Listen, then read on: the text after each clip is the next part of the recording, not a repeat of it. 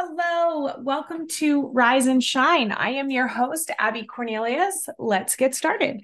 Today, I want to talk to you guys about a topic that's been on my mind for a while, but something happened over this weekend that made me just say, yes, this needs to be the podcast for this week. So I want to talk to you about the gap between knowledge and action and how we can close that gap. So I want to tell you a story. This weekend, Cece took a fall at the pool. And it was because she was running and, you know, every parent always says, no running around the pool. The lifeguards say, no running around the pool. Well, girlfriend was in her Crocs and she really wasn't all out running. She was just jogging, but she fell and she caught herself on her hand and her face. And she really scratched up her finger pretty bad. And her cheek has a big brush burn, both of her knees, the whole shebang.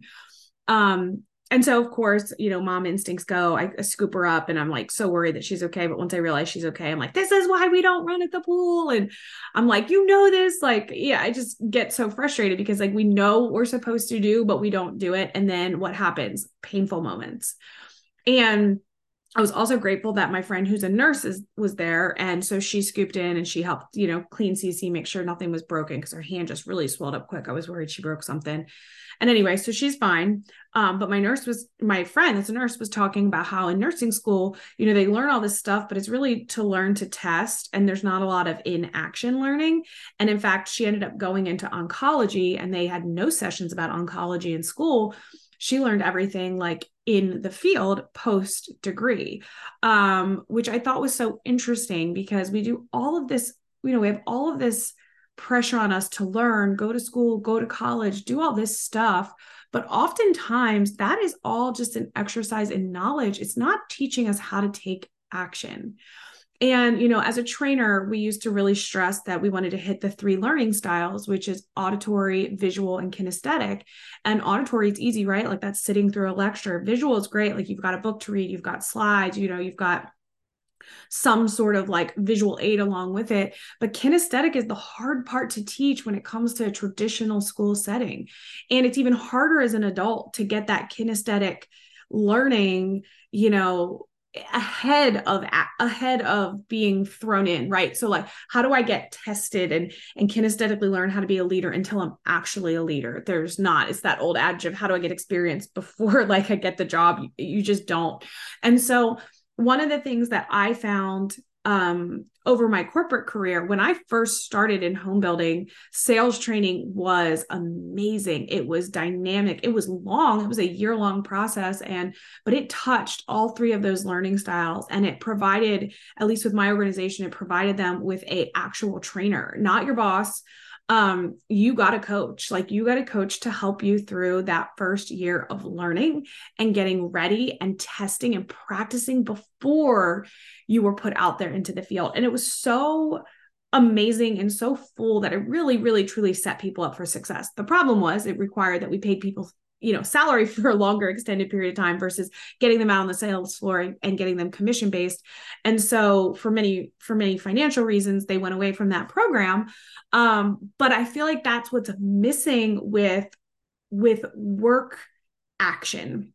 And when it comes to putting action into our jobs, is sometimes that extra layer of not my boss, but somebody to go to and ask questions when you're faced with them for the first time to help you navigate that and to get that kinesthetic, you know, learning muscle going is so powerful and so valuable. And that's really what takes you from knowledge to action.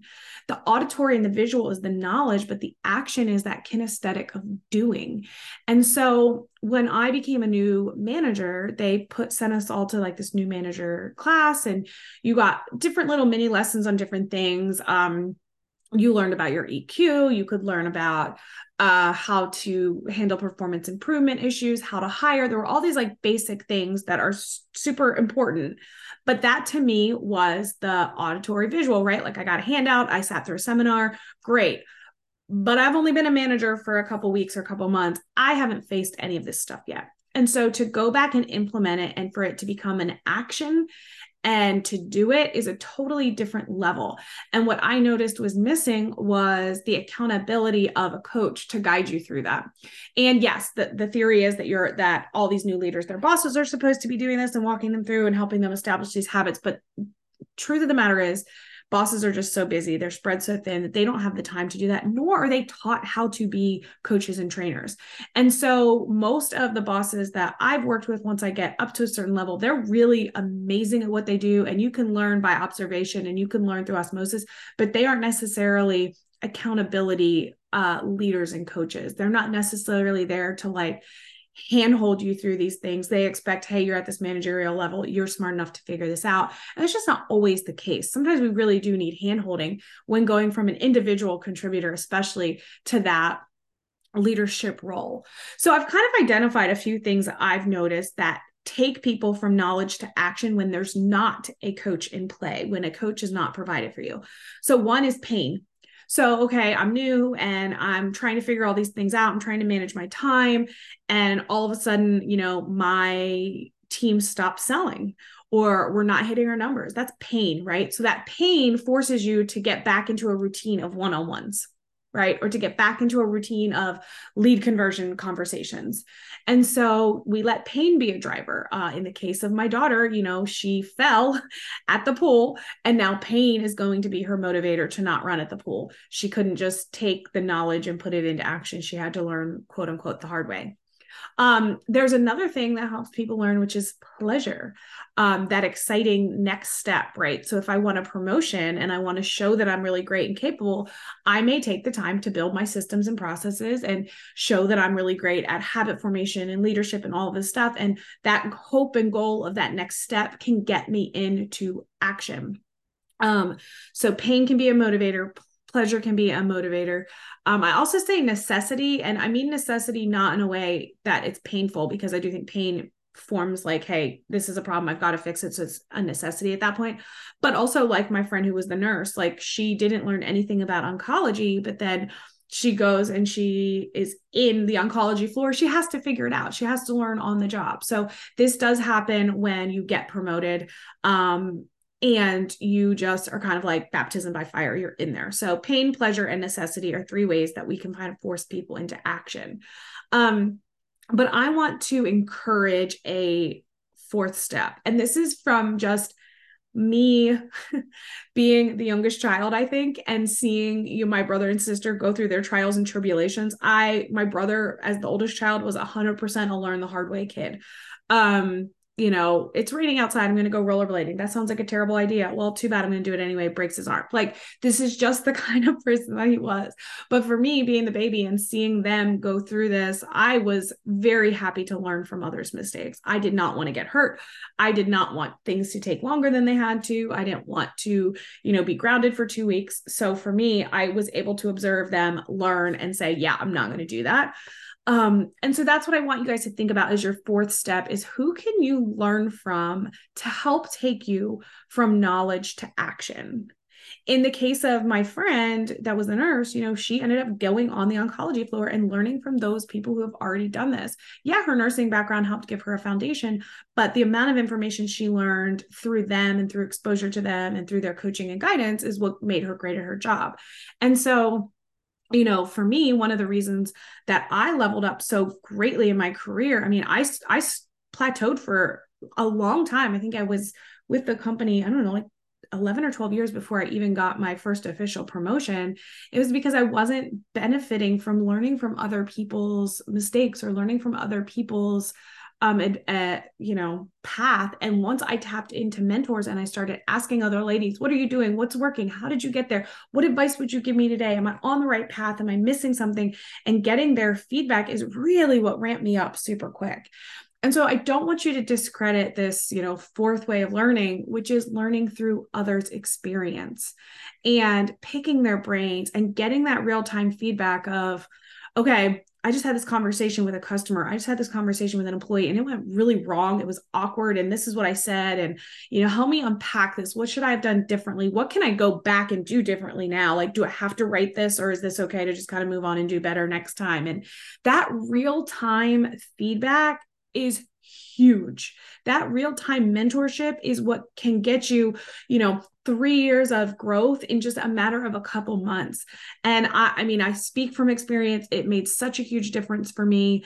And you know, this is why you also see people who are like, oh, I've tried to lose weight all this time by myself, but then I got this ex-coach and they got me there. It's because you're taking somebody else's experience and expertise, you're layering that with accountability and like somebody to hold you to that action step, and boom, you just skyrocket.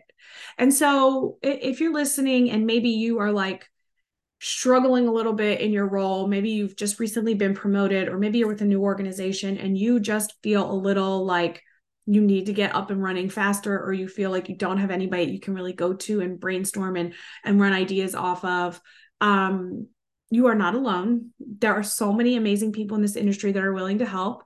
I would also love to help if you're looking, you know, for a coach and want to invest some time and money into leveling up in your career. But I want you to seek out mentorship. I want you to seek out somebody who is even just 6 months ahead of you and say, what did you do when this happened? What do you recommend I do here? And let their experience, let their falling at the pool guide you as to what not to do, or to give you advice. And I wish I would have done this differently.